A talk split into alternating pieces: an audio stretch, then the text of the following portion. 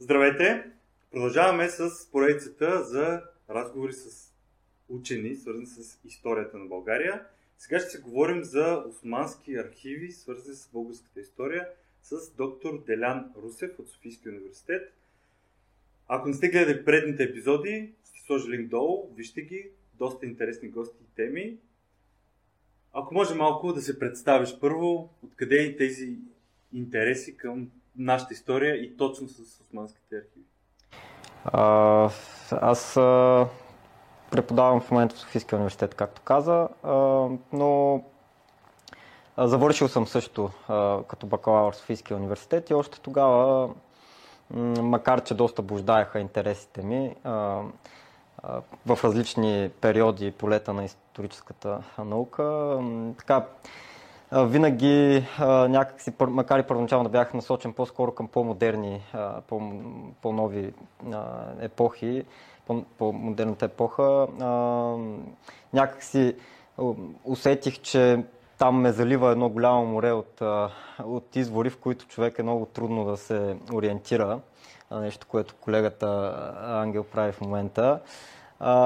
И от друга страна, макар че да кажем средновековието винаги също ми е било а, интересно, там пък сякаш, поне тук за нашите, когато говорим за нашите географски ширини, а, някак си има, остава впечатление, че всичко почти е казано каквото може на базата на доста оскъдните в много случаи а, извори. И това може би, нали, което е някакси връзка с темата днес, а, самат, самият а, потенциал да работя с а, точно в този период, който от една страна е доста не, непроучен, т.е. той много се проучва, но много неща още са неясни сякаш, има какво се каже.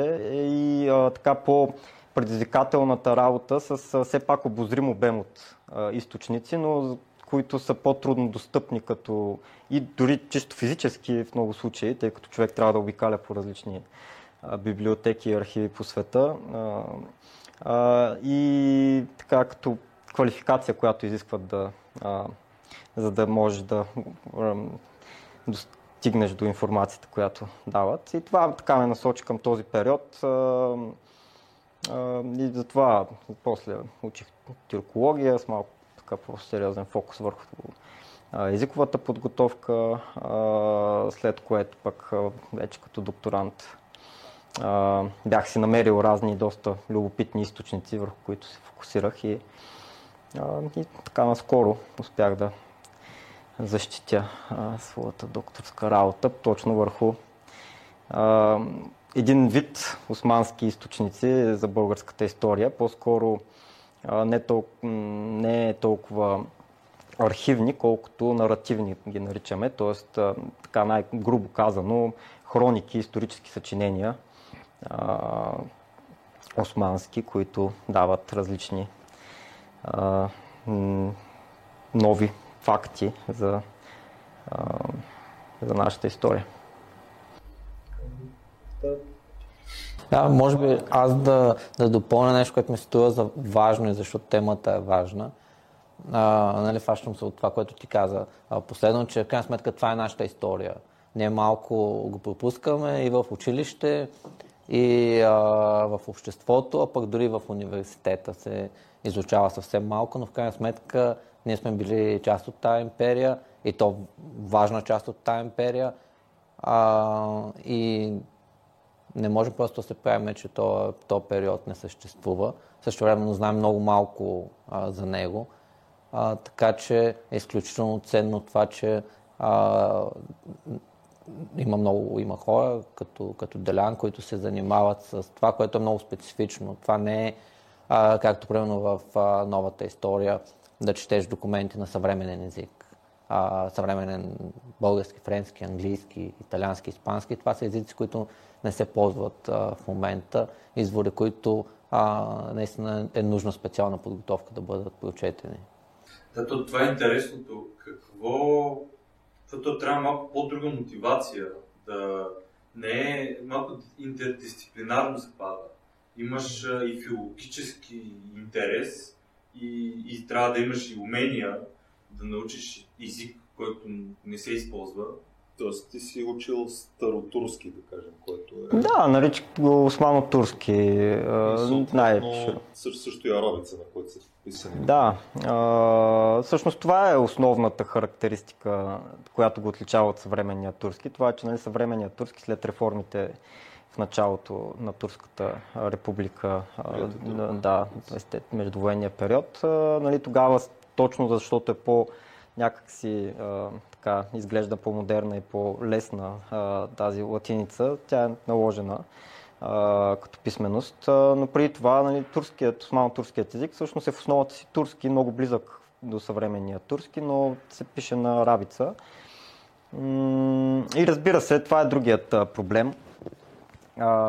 Е проблем, може би предизвикателство, че всеки тип документи и извори всъщност изисква малко по-различна подготовка.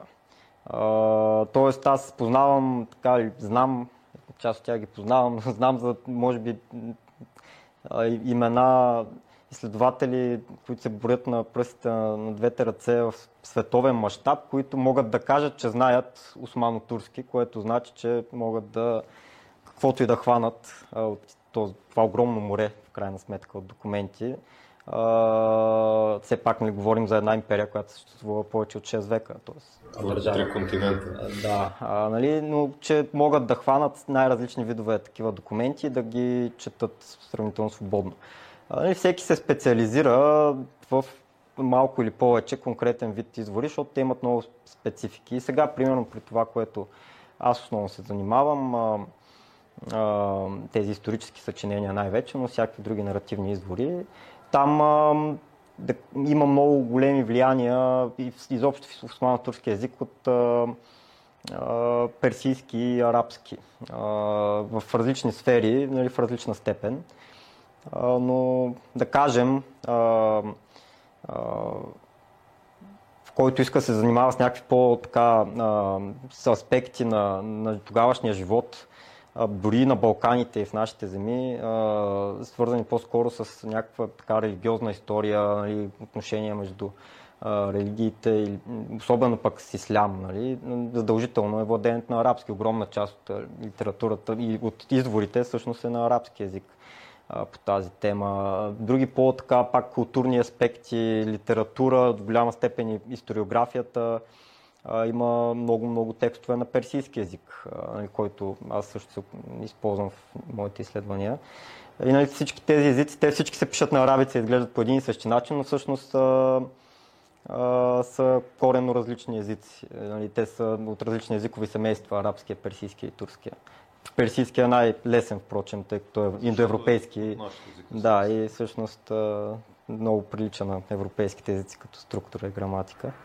Но така е, става дума, нали, познавам хора, изследователи, които владеят и трите езика на много добро ниво. И нали, там вече може да стане дума за един така пълноценен изследовател на, на османската история, докато пък ние тук в нашата школа, така да се каже, имаме други предимства, тъй като можем да а, и освен нивото, на което сме освоили съответните тези езици, да ползваме и местните извори, които също са доста важни, макар и сравнително скъдни на фона на, на османските, ако можем така да ги... То реално, може би, османските архиви са най-големия ресурс за нашата история. Имам предвид за преди модерната ни история. Mm, абсолютно. Може би са повече от латинските и гръцките, както и от домашните. О, със сигурност.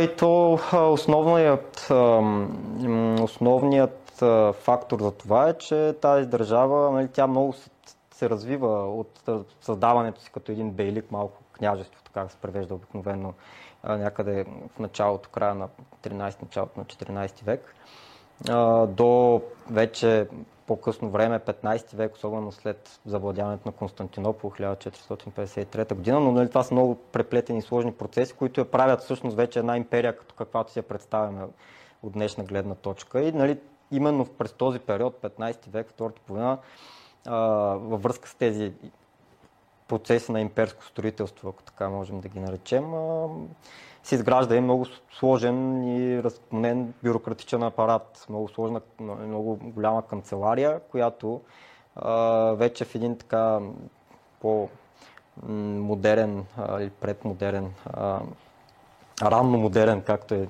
известно, така е популярно да се казва, вид нали, изгражда по-сложни държавни структури. И всъщност тези, тези а, институции генерират огромен а, обем от а, документи, чисто държавни. И ние, разбира се, с специал... съответната първо чисто езикова квалификация, но и методология, която е много важно, нали, можем да извлечем много ценна информация. А колко са, неща са запазени в този период точно? Към 15 век? Никой не знае. Това е... 15 век, нали, да кажем, най-ранните, 14 век почти няма. Имаме единични документи, такива административни. 15 век започват доста да се множат, но вече от втората половина на 15 и от 16 век нататък е огромно море, както казах. Но... Тоест запазени са огромна част от нещата. Огромна е, османски архив в Истанбул. Те първо, че в Турция е пълно с... Нали, има всякакви архиви, но основният османски архив в Истанбул, той при няколко години се премести в нова сграда, а, където така слуховете говорят, че документите са все още струпани огромна част от тях в чували в подземията, които се наводняват и унищожават част от тях. Като нашите общо, значи. Ами, има, да, има се така наследена някаква някакво пренебрежение. Всъщност не, нали, там да кажем, че някои неща не са все още така перфектно направени, но се полагат огромни усилия вече за особено с така някои неосманистични последните едно-две десетилетия уклони на тамошната власт. Все повече усилия се полагат за, за опазването на това наследство. Но също никой не знае, аз съм ходил в архива, даже така бях за кратко студент там в Турция, ни водиха вътре в хранилищата и самите те, хората, които работят там, казват, че още много минимална част е обработена от тези документи, защото те трябва да минат през ръце, част от тях да се реставрират, да, а, да се опишат, да се вкарат в каталози. Същата ситуация е тук, нали, в много по-малък обем, но в София всъщност един от най-големите османски архиви извън границите на Турция. Може би заедно с Кайро по ред причини. Първо, разбира се, много документи, които са си били по нашите земи, когато след по време на освобождението и оттам постепенно са и продължават да постъпват в този архив. И от друга страна има една много интересна история там точно от междувоенния период. Така наречената история с влаковете. А, не знам дали някой е чул. Не, да Да, съвсем накратко. Съм чувал легенди само. Те са легенди, но всъщност... Ли да станат на туалетна хартия? Да. Архиви. Архивите?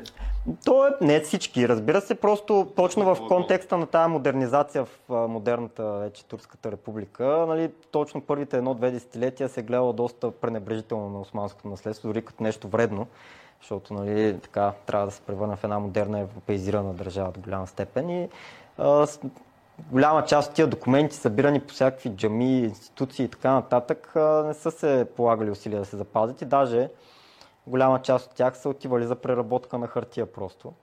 И един такъв, една композиция влакова пълна вагони с хартия за преработка, явно нали, са били купени от а, а, български а, фирми за преработка на хартия, но някой, сега вече не помня подробности дали предварително някак нашето, така да се каже, научно разузнаване е установило за какво става дума или в последствие, като са пристигнали тук документите, но в крайна сметка някой, слава богу, му светва лампичката, че това може да е нещо ценно.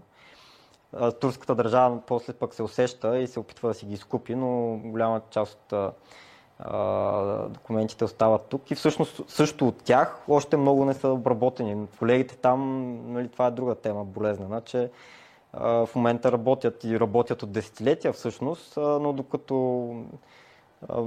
нали, в момента това изобщо е много далеч от държавна политика и изобщо библиотечното дело, знаете, и така научните институции не са много добре заплатени, а това става дума за много специфичен труд и така квалифициран. Еми да. И... Аз само ще вметна за предния по-предния значи, епизод, а, Лизбет Любенова, професор а, Любенова беше гост. Тя е директор на архива на БАМ. И тя самата разказва толкова много неща за самия архив, колко даже ние с Радо често посещаваме архива сега правят интересни изложби, които заснимаме. А, но бяхме дори долу в а, хранилището, което е в сградата на БАН парламента. И там си е доста така надолу слизаш. Има сериозно хранилище, което обаче а, виждаш как а, то си има и влага, има а, и не е много подходящо такива документи на някои на стотици години, намерени са и а, документи от 11-12 век, дори някои, които са, ти не знаеш какво има, събирано толкова много, но там примерно на Евоги Христо Георгиеви, основния архив, който пък е на, знам, влашки ли се казва езика, защото е кажем като румънски, ама малко по... Да кажем румънски. Да кажем румънски, добре. А, и, но няма специалисти, които в архива нали, да, да го обработят, пък няма и финансиране да се наемат специалисти, които да почнат да обработват. Същото е предполагам и с всички тези други архиви, да. които изискват не само да вземеш и да видиш, а това е снимка, или това е картина, или това е някакъв документ, а да, да, да имаш уменията, езика, да, да го преведеш, да знаеш какво е, да имаш представа от времето, всички тези неща. Тоест хората ги има, но няма нали, да. тази политика и а, начина да се случи. А, то е много интересно, защото когато обикновено, когато си купиш книга, ти долу-горе знаеш какво, какво си купуваш. Може да отвориш предговора, да почетеш задната корица, виждаш заглавието. Много често, особено когато работиш с а, необработен архив, а, то в коти, в насипно състояние, така че ти просто хващаш и а, пред теб се разкрива а, това, което съдържа документа. Така че понякога може да прекараш дни наред с а, а, просто опити да разбереш за какво става въпрос, особено ако е нещо много специфично. Но аз бих искал да кажа, защото това е ценно в крайна сметка и, и защо би трябвало и за държавата да е ценно а, и за обществото. Както и а, а, Византия, така и Османската империя. Казвам Византия, защото а, все пак ние също сме част от византийския свят а, и това е, това е важно. А, византинистиката и османистиката са световни науки. А, хора по целия свят се занимават с тези извори а, и, и това се цени. Много от тези документи са преведени на чужди езици, не са преведени а, на български. И, и това е начин ние да представим също и нашата история, нашето минало на света. Защото ние сме били част от Византийската империя, част от Османската империя, по някакви определени периоди по-важна част, други периоди не толкова, но в крайна сметка а, ние с от нашата история, а, от нашата частица от тази обща история, а, в крайна сметка ние може да допринесем за а, тези световни науки. И това е начин да привлечем и инвестиции, в крайна сметка, защото далеч по-богати държави се интересуват живо от, от тези въпроси. И аз си мисля, че нали, те първа започват да се появяват се повече възможности за кооперация. Вече ти можеш да кажеш. О, със сигурност, но те на този етап тръгват от лична инициатива в голяма степен. Тоест, а, нали, човек ако има желание, иска да се развива, да установи международни контакти, има много възможности сега да пътува. Така че в това отношение сме много привилегировани спрямо колеги, които са работили по тези въпроси при нали, 30 години или повече. А, които, впрочем, ние тук поне в това отношение имаме добра школа, специалисти, които са работили нали, много сериозно и са били наистина добри, добри познавачи на, и на езика, и на материалите. И още ги има, слава Богу, но това е някакси този преход от много централизирана система, на, включително и на науката, към една по-така атомизирана а, система. И от една страна сега имаме много повече а, възможности, но от друга страна някакси се къса връзката, не, не може да се създаде школа. А, нали, всеки сега се спасява сам, така някакси научава каквото може, но все още е, тук тези хора, част от тази по-стара генерация, които са наистина на много добро ниво и някакси тяхното ноу-хау, техните компетенции не, са, не, са, не се предават пълноценно към следващото поколение, за което сме виновни всички ние, но в крайна сметка е виновна и липсата на стратегия, на някаква стратегия за развитие на, на тия компетенции, на тая наука. Нали, трябва да сте някаква лична инициатива, там да се правят някакви частни курсове с по няколко души. Докато този архив, примерно това богатство, което имаме тук, ни дава една голяма, голяма възможност с целенасочена стратегия да, да привлечем специалисти от цял свят. Те и идват, но пак на лична инициатива. Нали? Може да се направят обучителни курсове, да точно да се подготвят и, и, и тукашни чужди кадри, които да проявят някакъв интерес към местната история и това, на този етап се пропускат тези шансове, но пак от нас зависи някакси да, да го вкараме това в дневния ред и да се получи по, по-сериозен тласък. Но нали, ако се върнем към... Това е огромна тема, ние може друг път да си говорим за изобщо как, как трябва да се развива институционално и тази и други а, сфери на, на историческата наука тук. Но нали, ако се върнем по-конкретно към, към документите, османските извори, а, така за по-масовите документи, точно тези, които са произведени от османската администрация, там те са много-много видове. Няма смисъл сега да ги изброяваме, да влизаме в детайли, но едно от интересните неща е, че всъщност нали, това общество, ние така в научните среди има някакви спорове сега, къде свършва точно средновековието, къде почва новото време, ранното ново време. Нали, това са до голяма степен някакви такива малко условни наименования. Но в крайна сметка нали, няма някаква рязка граница между да кажем, средновековната българска държавата има граница, но средновековното българско общество и това, което битува под османска власт. Нали, много от процесите на културно и на всякакво друго ниво продължават и всъщност, когато се появява тази голяма, този голям обем от извори, ние можем да надникнем всъщност до голяма степен в това как е функционирало това а, средновековно а, общество на много-много нива. А, от чисто демографски, нали, възпроизводство, структура на семейства нали, и така нататък, а, население, а, брой състав и всичко останало, до вече много по-задълбочени нали, а, анализи, които се правят в момента и от български изследователи, впрочем. На тези сухи, да кажем, а, регистри данъчни, които са основната, една от основните така, групи извори, данъчни описания на населението. Нали, тези са точно, някой път хората така бъркат дори специалисти, като че са няк... един вид регистри на населението или така преброявания един вид, но то, те са си изцяло с данъчна функция, съответно не могат да ни дадат много пълноценна от днешна гледна точка чисто демографска информация, но, а, но ни дават някаква обща картина и за демографските процеси и много други данни. Да кажем с какво, нали, защото ти плащаш данъци върху продукцията си, земеделската и всичко останало, с какво се изхранват тези хора, колко е нужно за да се а, изхранят, а, нали, какво са отглеждали, какво са потребявали.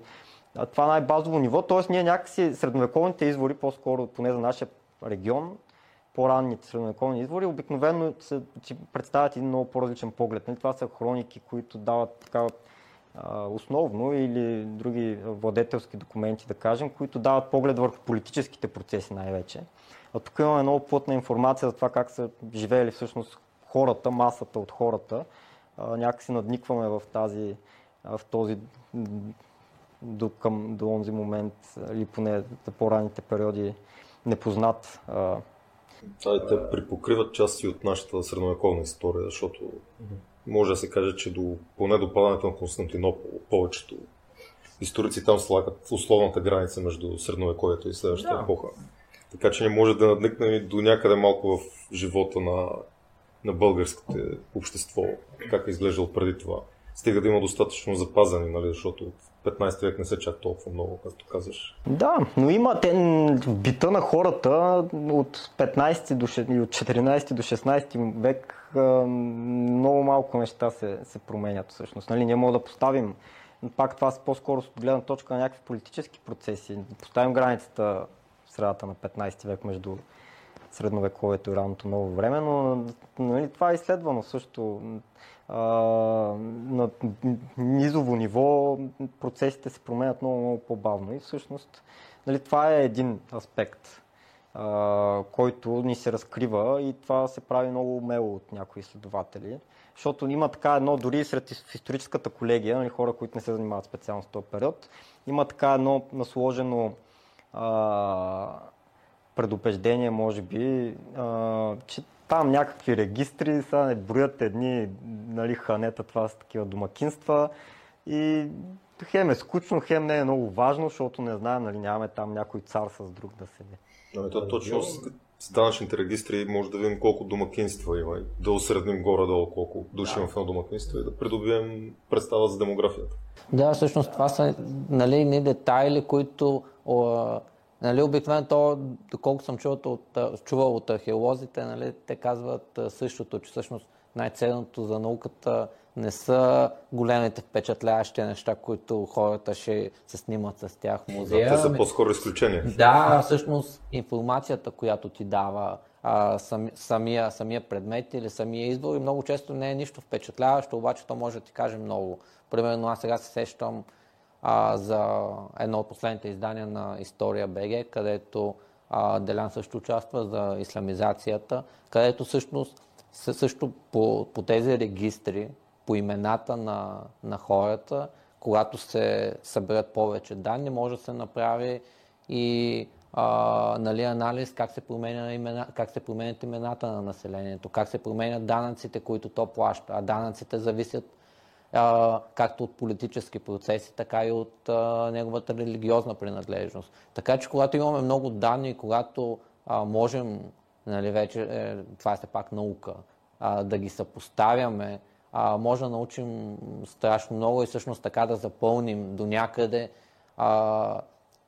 информацията за един период, който обикновено ние наричаме с тъмните векове.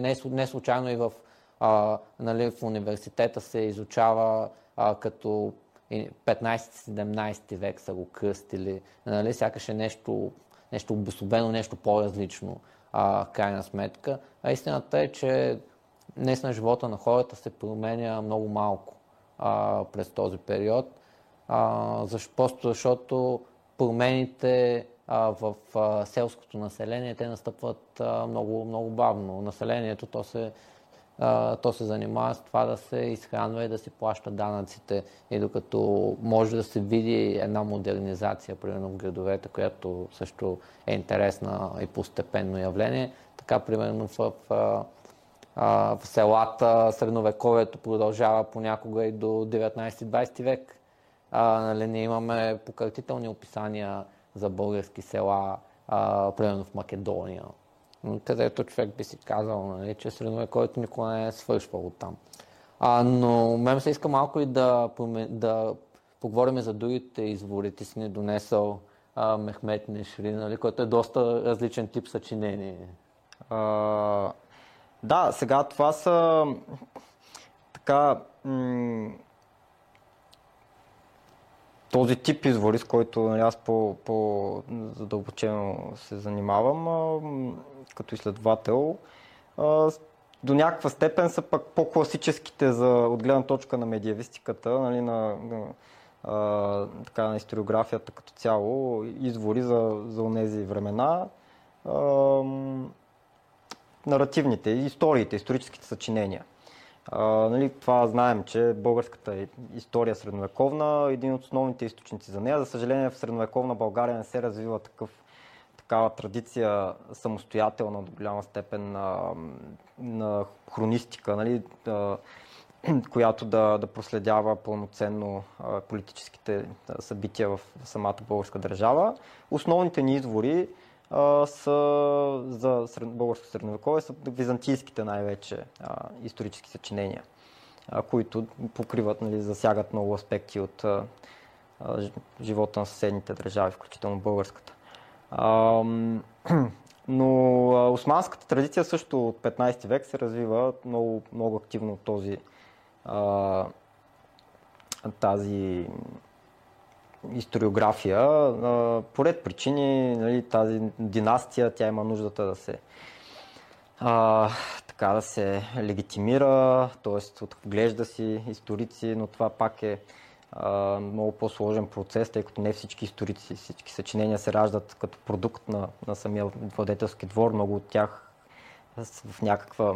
В самата османска държава през 15 век се развиват много процеси, много така противоречиви. От гледна точка на самото османско-мусулманско общество, точно тази, това превръщане на държавата в империя, за което говорих, провокира много процеси. Някакви части от обществото, включително от мусулманите, се чувстват така не много щастливи от тези промени, реформи, нали, които са по-свързани с по-старите традиции.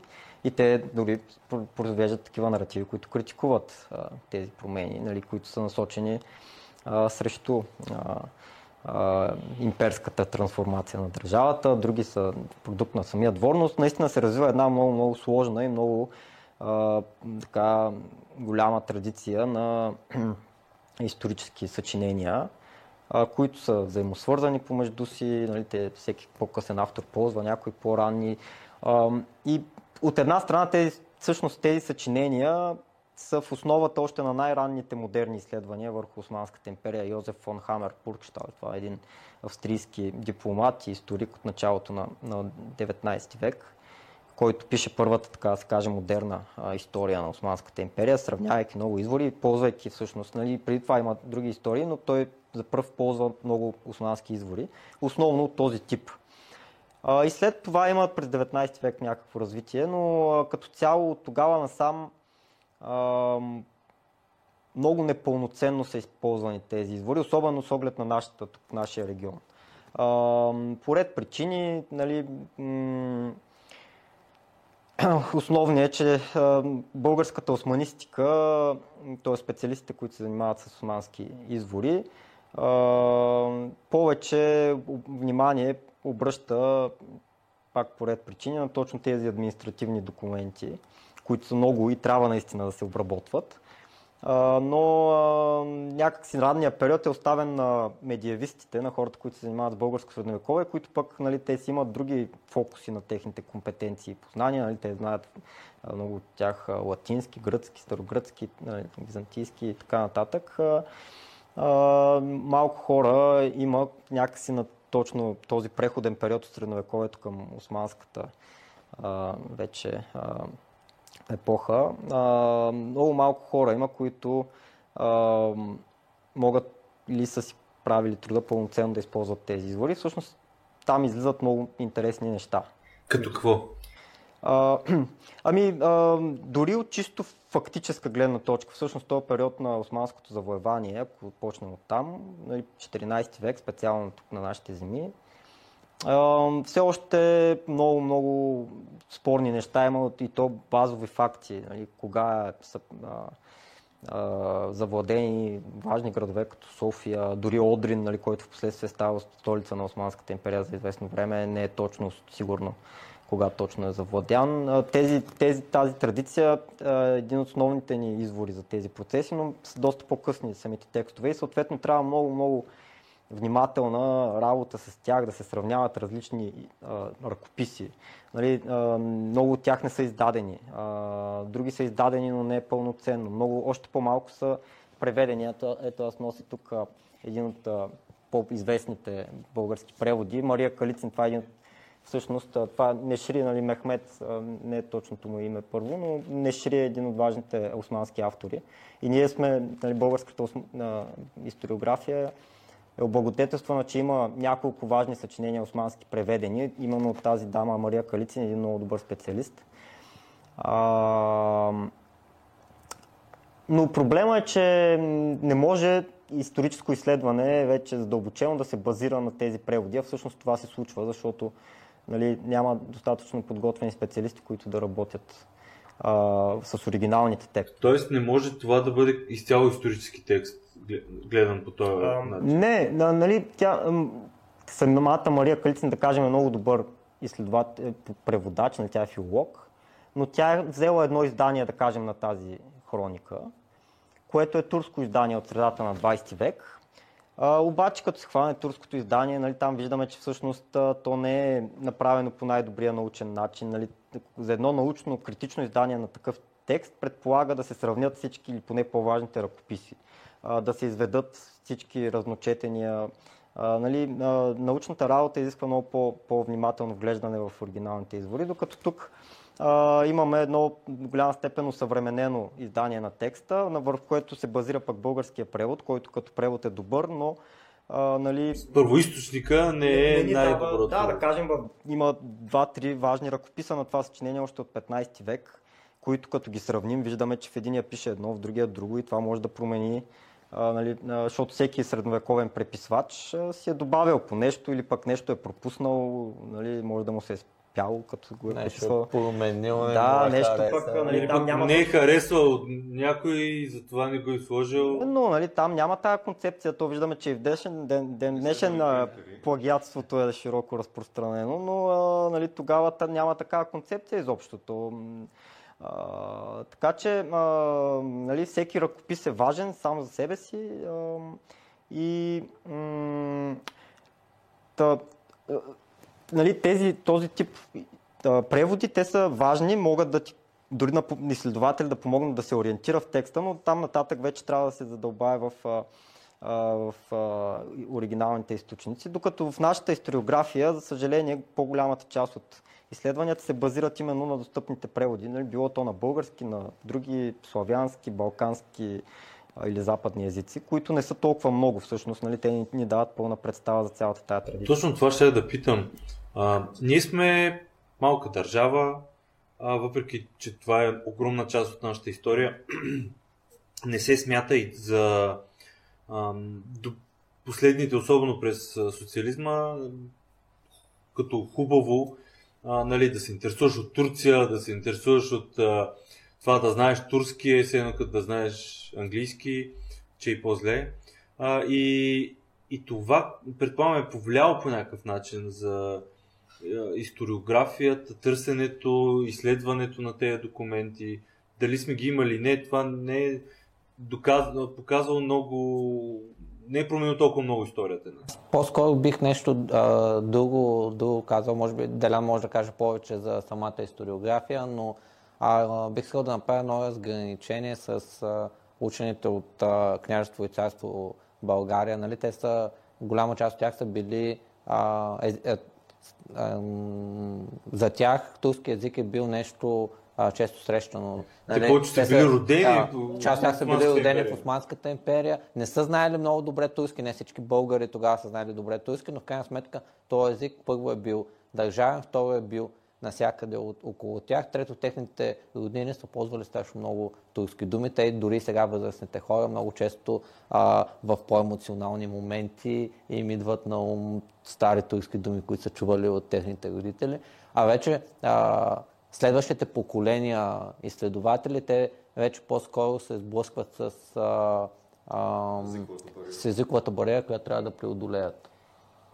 Да, аз може би ще обемем целия, не знам колко остава от нашия разговор, но нали, можем по тази тема много да говорим за изобщо развитието на историографията, така че Разбира се, пред, преди Втората световна война имаме много добри изследователи, след това също имаме много добри изследователи, които са го научили нали, с изцяло като нов, нов език, т.е. като така работен език. И там, там има други. Всъщност, нали, знаем за така противоречивото отношение на, на комунистическата власт към, към мисюманите в България, но то, то процес така парадоксално до някаква степен дава тласък на османистиката през тези епохи, защото много нали, някакси се а, влагат а, средства и усилия в обучаване на, на, на хора с съответните компетенции, за да докажат, а, нали, това е, не, те не са го правили всички, но това е била идеята на властта да се така да могат да си докажат а, тезите, които са били удобни на властта и включително по възразителния процес. Там всъщност огромната част от документите, които са публикувани и са преведени на български язик, включително от нашите архиви, са именно от, от периода на, на социализма. Нали, те са били, част от тях е, са били използвани точно по тази политическа линия, но като цяло е, е бил така добра, добре се е развила школата. За съжаление, по ред причини, нали, след това, както казах, тая приемственост някак си липсва. До някъде е свързано и с нали, пък осъзнаването на това какво се е случило покрай така наречения възродителен процес и а, нали, много сложни тия процеси, но а, може би специално за тия извори да кажем, че времето им е дошло. Нали? То трябва някой да се поинтересува и да, да хване да ги изследва. Те в османистиката също дълго време не са били изследвани пълноценно. Тук в последните, нали, включително в Турция и на Запад, последните десетилетия им се обръща повече внимание. То това са процеси на, така, на по-глобално ниво. Знаете, че през втората, втората половина на 20 век много силно е влиянието на така наречената школа Анали в световен мащаб, които точно това обръщат внимание на обикновения човек, населянина, и това много силно влияние има и тук върху нашата школа. Нали? Пак тези османски архивни документи ни дават точно един поглед към тези по-обикновени хора.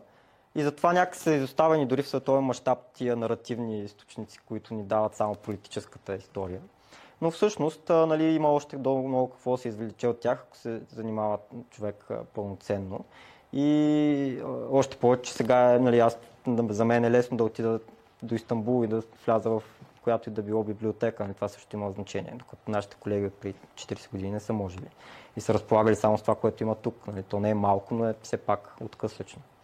А, но, нали, връщайки се към основния въпрос, ето сега аз може би няма да влизам пак в подробности, защото точно сега правя да кажем едно изследване а, върху такива текстове и предпочитам да не го обяснявам много преди да съм го завършил, за да не кажа нещо, което после ще излезе грешно, но а, един такъв османски автор, да кажем, е, ни дава много интересна информация за а, българската принцеса Кера Тамара, сестрата на, на последния търновски цар Иван Шишман. А, нали, този източник до сега никой не го е ползвал, никога не го е а, изследвал и нали, до сега са познати четири други източника от различен вид за съдбата на тази българска принцеса, която отива в харема на, на османския владетел Мурат I през нали, на 4, втората половина на 14 век. А, и, и на базата на този източник нали, могат да се направят, той сам по себе си е много интересен, като а, как представя в един така епичен а, вид тези събития, но а, и дори отвъд тази епична обвивка могат да се добият а, нови данни, чисто фактически за това как за хода на, на събитията а, от османското завоевание. А, други, да кажем, това пък беше в основата на по-ранните ми изследвания и, и на дисертацията. А, дори в тази традиция османска можем да открием следи от по-ранни български дори, изобщо християнски извори, които не са достигнали в, до нас в, друг вид. Да кажем, само с няколко думи, един от най-важните, най-интересните и всъщност дискусионни български средновековни текстове е така наречения българския покривен летопис, който всъщност не е летопис, то е едно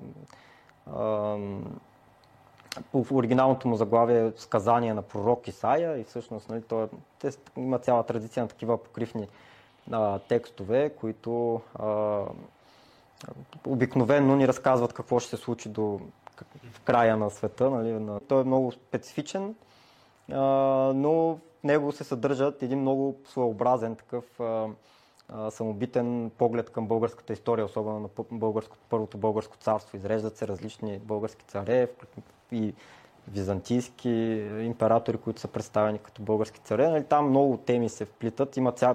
книги са писани по този конкретен текст от няколко странички. А, и се... Но той е запазен само в един единствен препис. Нали? Знаем, там става дума за една ръкописна култура и единственото копие, което имаме от него е от 17 век или края на 16 век началото на 17. Нали? Тоест точно от османския, а, османската епоха, но той е нали, единственият славянски препис. А, обаче най-вероятно е възникнал в 11 век, т.е. виждаме, че има една дупка от 5 века, в които не знаем какво се е случило с този паметник. Той може да е придобил много изменения. И всъщност аз случайно попаднах на а, един османски историк от началото на 16 век, който е ползвал друг по-ранен по-ранно копие на този същия паметник и си го е нали, трансформирал по някакъв начин и го е вградил в собствената си османска хроника, нали, в една история на османската държава, колкото е абсурдно да звучи. И там вече, когато се направи един анализ, можем да, от една страна да се опитаме да, да дадем допълнителна информация за историята на самия исторически паметник, а, нали, как е изглеждал той по-рано, а, което пък може да ни даде допълнителни сведения за културата изобщо на средновековна България. От друга страна е много интересно с оглед на изобщо културата и културните процеси в, в османската държава и тук на Балканите. Нали, как един такъв много, с много силна християнска символика текст български е попаднал изобщо в полезрението на един османски автор. нали, той го е пък е решил да го ползва за собствената си османска история. Нали, тия, тия въпроси ни водят към така много интересни процеси, които се развивали тук на, на Балканите през този период. Нали, точно контактите между, между културите. Сега аз все още смятам, че това е по-скоро изключение нали, на това ниво специално. Тоест, а, нямала чак такива задълбочени контакти. Тоест хората много не са се интересували едни от други, от една страна мусулмани, от друга страна християни, освен на битово ниво. А, но пък а, виждаме, че са се случвали такива интеракции. И там вече пък имаме, нали, не знам, ако някой нещо а, а, може да допълни, защото аз по тези теми мога да говоря така, трудно може да ми вземете думата, както виждате. Аз повечето на сега за повечето хора и български историци, които се интересуват от този тъмен период, там 15-17 век, нали, има много теории, че държавата не е била напълно унищожена нали, през 1396, т.е. царя е бил свален, нали, но все пак местни боляри, както и синовете на двата царя, са идвали тук с унгарски войски, са се връщали за кратко властта. Някои отнасят края на държавата към 1422, други по-смело, доста по-нататък. Има ли в османските архиви, поне открито до сега, някакви сведения за нещо като местни държавни образования или остатъци, местни християнски владетели да са били оставени полунезависими? Нещо такова в архивите, да ти е попадало поне на. Това е сложен въпрос. Действително има изследователи, които така се опитват да изместят края на българската държавност някъде към второто, третото десетилетие на 15 век. Според мен няма достатъчно основания. За, нали, идеята за държавност е съществува. Имаме извори от началото на 15 век, така нареченото нали, възстание на Константин Фружин самият Фружин, за който вероятно ти визираш, нали, той отива на, всъщност е на, на, осман, на унгарска служба и а, се вписва, така да се каже, в унгарската аристокрация и води няколко акции а, в опит да а, си върне властта в Търновското царство. Нали, разбира се, са неуспешни, но а, в османските извори нямаме индикации, че действително е просъществува някаква териториална държава тук след края на, на 14 век. Нали, специално теориите са за Видинското царство, тъй като тамошния сина на Иван Срецимир Константин се титулува някъде точно в тези събития смутни в началото на 15 век, го наричат императора на България. В разни западни унгарски извори най-вече има, нали, има основания да се мисли в тази насока, т.е. най-малкото, че концепцията е съществува, че това е нещо за кратко и би трябвало скоро да се възстанови а, българската държавност, но няма според мен достатъчно сигурни сведения, които да ни дават а, така основания да а има ли шанс да се открият някакви нови интересни данни за периода? Винаги може. Този период е много интересен и точно османските извори има един изследовател, Димитрис Кастрицис, тъй като тези, тези събития се развиват на фона на една междуособна война в самата османска държава след смъртта на завоевателя всъщност на България окончателно. 1402. Да, битката при Анкара, нали, Баязит, този османски владетел, загива. Тоест той е преден тогава, но има Нали, А, скоро битка след за власт в държавата. Да, скоро след това умира, за, умира в плен да, на, на Тимур. Да, така, с- така, така разказват османските източници, включително, че Тимур, този мощен азиатски хан, централно-азиатски, който го пленява всъщност и го питал ти, ако беше на моето място, какво ще, ще направиш? И Баязит, който бил много такъв а, раздразнителен, казал ми, щях да те сложа в една клетка и да те разнасям наляво надясно и дали, това го споделя- сполетял. Аз за Баязит също съм чел някъде, не, не особено научни теории, че е син на Кера Тамара, за която каза преди това. Но Не. всъщност то се знае името на майката, която е турско, но те казват, нали, може да са и дали турско име. А, не, в никакъв случай не. Има ли документи, които да каже коя точно, на кой точно е син или какво А. точно е станало с Кера Тамара след това? След като е потънал в харема там. Нищо. Той а, м, Боривоя Синодик, това е важен средновековен български източник, извор, а, в който има такъв пометник, поменник на бъ- български царе и царици, патриарси и други знатни хора. Нали, там е един от изворите за нея, който си казва, че тя умря, в, умря като християнка в а, нали, при, живя благочестиво и умря за, за рода си, за българския род, за да го спаси, а, нали, защото се, това се тъкува, че тя е отишла там знак на васалната зависимост, която приема брат Иван Шиман към османския владетел малко по-рано. Но това, това са, така, разбира се, народната памет. Те, още от тогава очевидно тръгва някакъв фолклор за това как тя е имала деца от, а, от Мурат и какво се случило с тях. Ам, но... Тоест всичко това е по-скоро а, няма така ясно обяснени Това не е извори. ясно Да, да, обяснение. точно, точно. Това не е ясно. Обаче дава някаква а, посока нали, на, на, на мисленето в периода, най-малко. А, а какво, е, какво е настроението в, а, сега в Турция? Такива неща издават ли се често? Издават се много. Аз за това редовно ходя в Истанбул и се връщам с два куфара с книги, защото там, освен всичко друго, а, книгите са много ефтини. Но, но так, документи Да. се откриват а, и се издават на турски. А, добре, това е супер яко. Много, много. Там, нали, А, това а вече е държавна сега, политика. Втория ми интерес. А, какъв е, каква е посоката? Защото тя империята е огромна. Нали, Радо каза, на три континента, а, колко? Шест столетия. В смисъл, тук говорим за нещо... А, тоест, въпросът Въпросът е те какво се интересуват в момента. В Турция какво издава? От какъв период?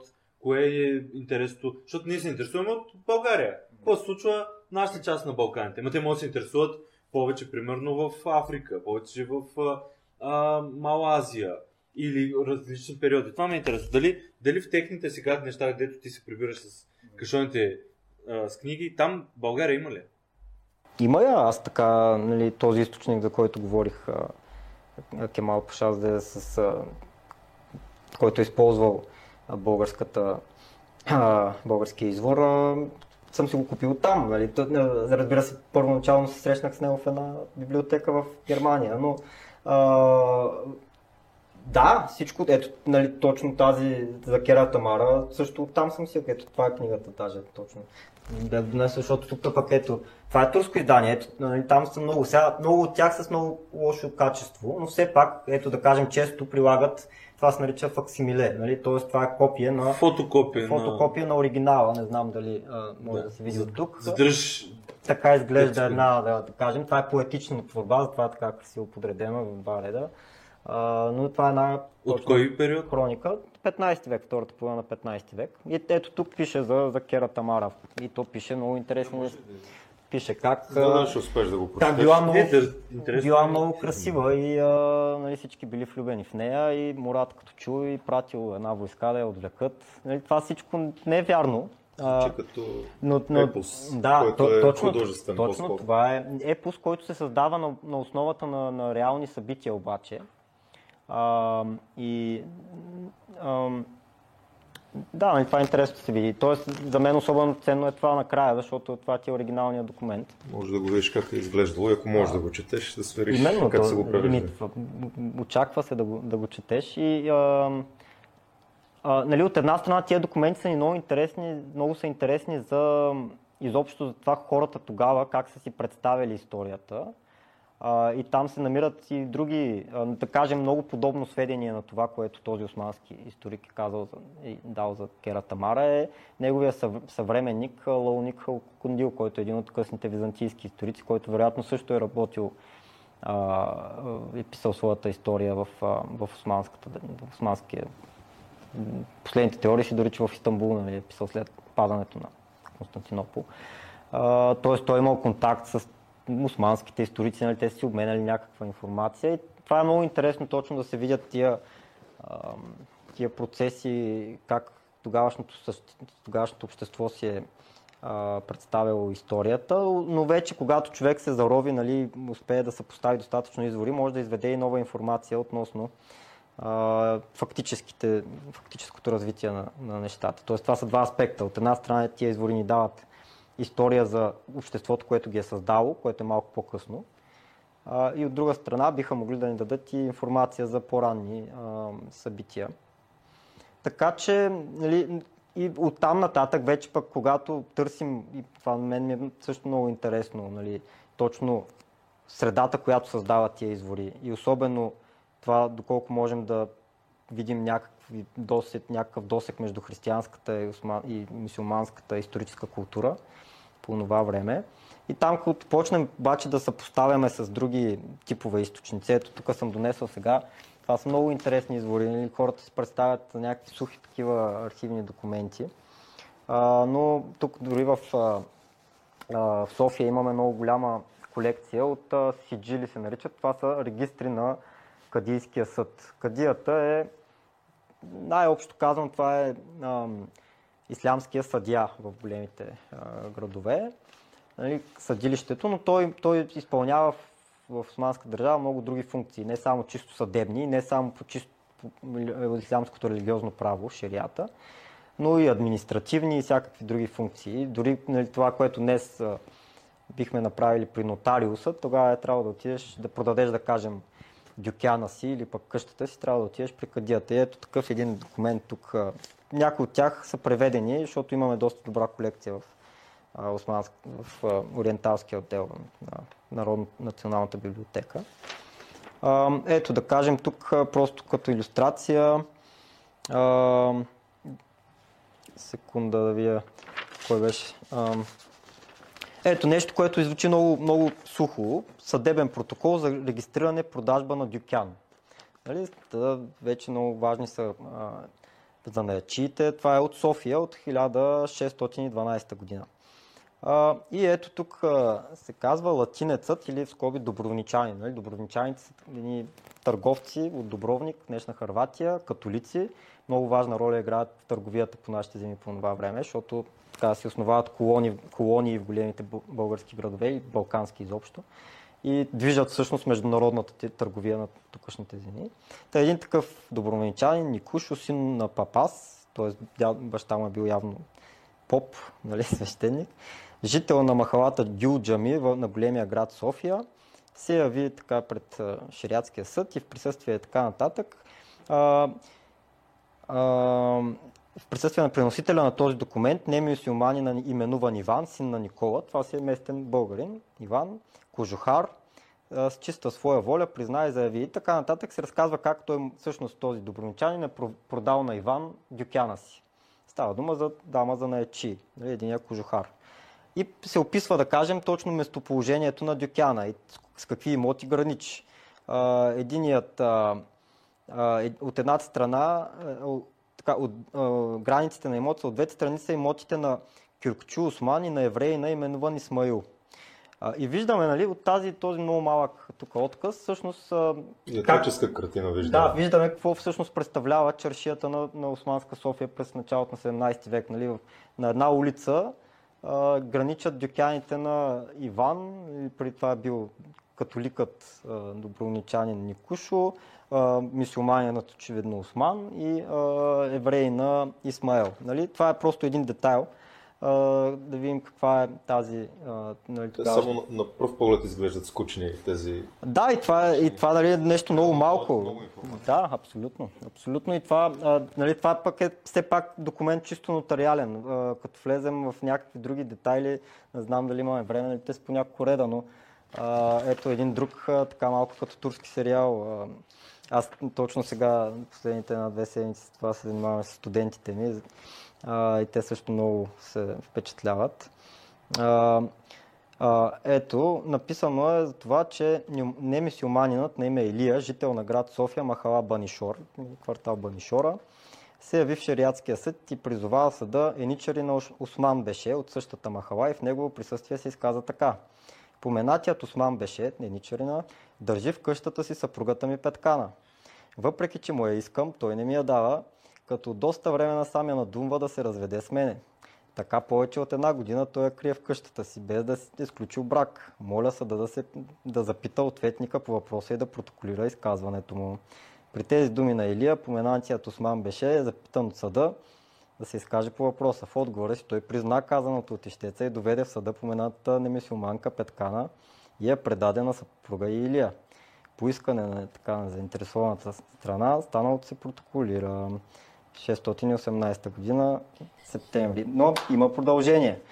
А, горепоменатата Петкана, това вече е следващ протокол, заяви пред Кадийския съд. Моля съда да запита горепоменатия Осман беше за моите вещи да го застави да ми върне 12 000 акчета, нали? това са сребърни монети, един дюшек средна големина, един миндер, калци и два-три накита. Запитан Осман беше отреча да е взел гореказаната сума и предаде на шариатския съд другите вещи и станалото съда се протоколира. Ето виждаме един чисто такъв а, много интересен битов спор, а, а, в който могат много заключения да се правят. Да, виждаме, че е имало все пак някаква съдебна система, която е работила, включително и за християните. Именно това е нали, един интересен детайл, че тук в крайна сметка е отсъдено в полза на, на немисиоманите. Сега, нали, Осман не е върнал парите, върнал е дюшека, но... И, и, и държава една година жената. нали, държава една година. Сега дали тя е избягала или той е взел... Ако тръгнем да сравнявам с днешното ни съдебна система, нали, пак има, има и сега какво много да се иска. И, да, така, да, че никога не е напълно ефективно. Така е, да. Сега, разбира се, не трябва да се създава впечатление, че е било всичко рози и цветя и така държавата. Е О, да, да, да, нали, да, има да. други документи, включително Точно този за тип. това, като прегледаш многото документи, ще придобиеш представа колко такива резултати има, колко... И именно, да. И, нали, има си документи, които, да кажем, се води спор за това как е бил принуден човек да, да приеме исляма. Нали, там стават големи също драми. Тоест, нещата нали, са много по-сложни. Разбира се, немусулманското население тогава е с по не, ниш, така да се каже, статут чисто правен, поред така, линии, но в крайна сметка хората по един или друг начин са контактували с себе си. Нали, много, много пъти виждаме в тези документи, да кажем, идват от един СНАВ, такава занечистка организация. Те са, в него влизат нали, мусулмани, не мусулмани, по разни казуси.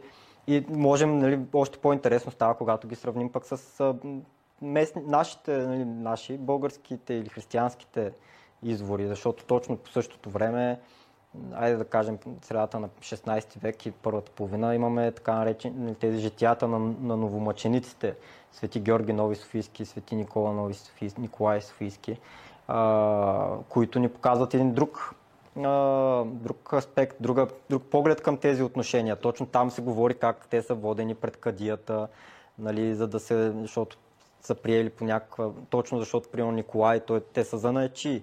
Николай е общувал точно с а, своите познати от а, а, и приятели занаечи и мисюмани и те го подвели един ден, поне така пише, да,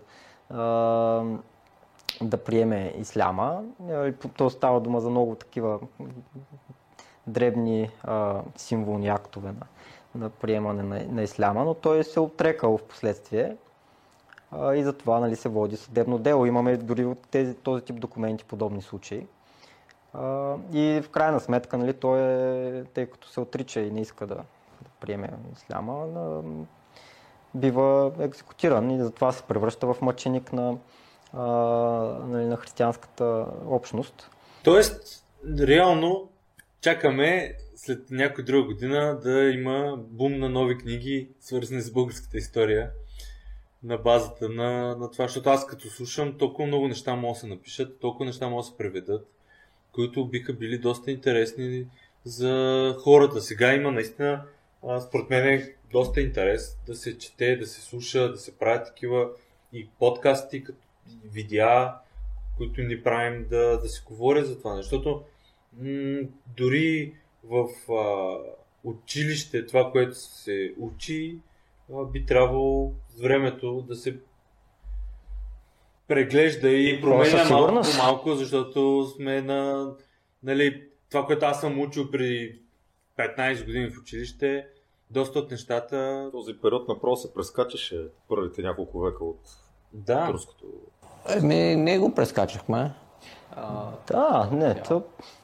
А, Кандидат студентските изпити се прескача въобще. Това е, това е един... 14 да. век. Какво ти е твое като завършек на, на разговора? Предполагам, че трябва да направим и втора част, защото има много какво да се, да се говори. Какво ти е заключението? Какво предстои от тук нататък за българската историография? Прямо това, което ти казваш в Турция доста се издава и това, че и в момента има и в България. Ти самия намираш. Ще, ще, какво би се променило, ако би се променило нещо? Значи, това, което от там, откъдето ти тръгна, всъщност те тези неща се издават и излизат. При, няко, при месец излезе една книга, това си споменахме ти малко за а, робството в Османската империя. Нали. Там е засегнат и въпроса за това дали трябва да го наричаме осман, турско робство и така нататък, но за, защото робството съществува, нали, хората си имали роби. А, и, и те точно най-вече на базата на такива документи от, от кадийските регистри, защото там се освобождават роби, има други казуси обсъждани. А, Олга Тодорова, нали, тя е един много добър специалист. А, и там има много интересни неща. И други книги излизат пък в по-друг аспект, нали, точно за селското население. А, неща излизат ежегодно на много добро ниво. По-малко се публикуват сега документи, защото това е много неблагодарна работа, особено да, да превеждаш, нали, което се е правило едно време с така държавна санкция, защото по причини, но е имало някаква такъв, има такава вълна на преводи на документи. Сега това се прави по-рядко, но изследвания има на много добро ниво и излизат редовно такива. Проблема е, че те са първо, че са разбира се по-специализирани, т.е. насочени към по-специализирана аудитория, защото целият проблема, един от проблемите и сега като го преподавам, това го осъзнавам, че е пълно с термини. Нали? Това все пак до държавен апарат трябва по някакъв начин да му обясниш функци... структурата и то, това са всякакви турски и арабски термини, които трябва да обясниш на хората. Тоест, това, което вие правите е много хубаво. А, нали, губи се връзката между това чисто научно ниво, което всъщност функционира добре и по-широката, Точно това е. по-широката общественост. И нали, той тръгва от влизането на тая информация в някакъв синтезиран вид в образователната система, което м- не винаги се прави пълноценно, защото много често нали, специалистите, добрите по този период, не влизат в колективите, които пишат учебниците. Има изключения, разбира се. И оттам нататък вече някакси създаването на по, по-популярно съдържание, което... Да не се сгуби читателя в терминологията. А, да, нали, което да може да преведе цялата тази работа на по, по-достъпен език. Но има какво да се направи. Има и нещо друго. А, нали, специално в тази история, според мен, а, османската история, е тя, че българският читател е доста предубеден. Той като цяло е предубеден първо, второ обича да чете неща, които е чувал, т.е. обича да прочете а, нещо, което ще потвърди това, което той вече а, знае. И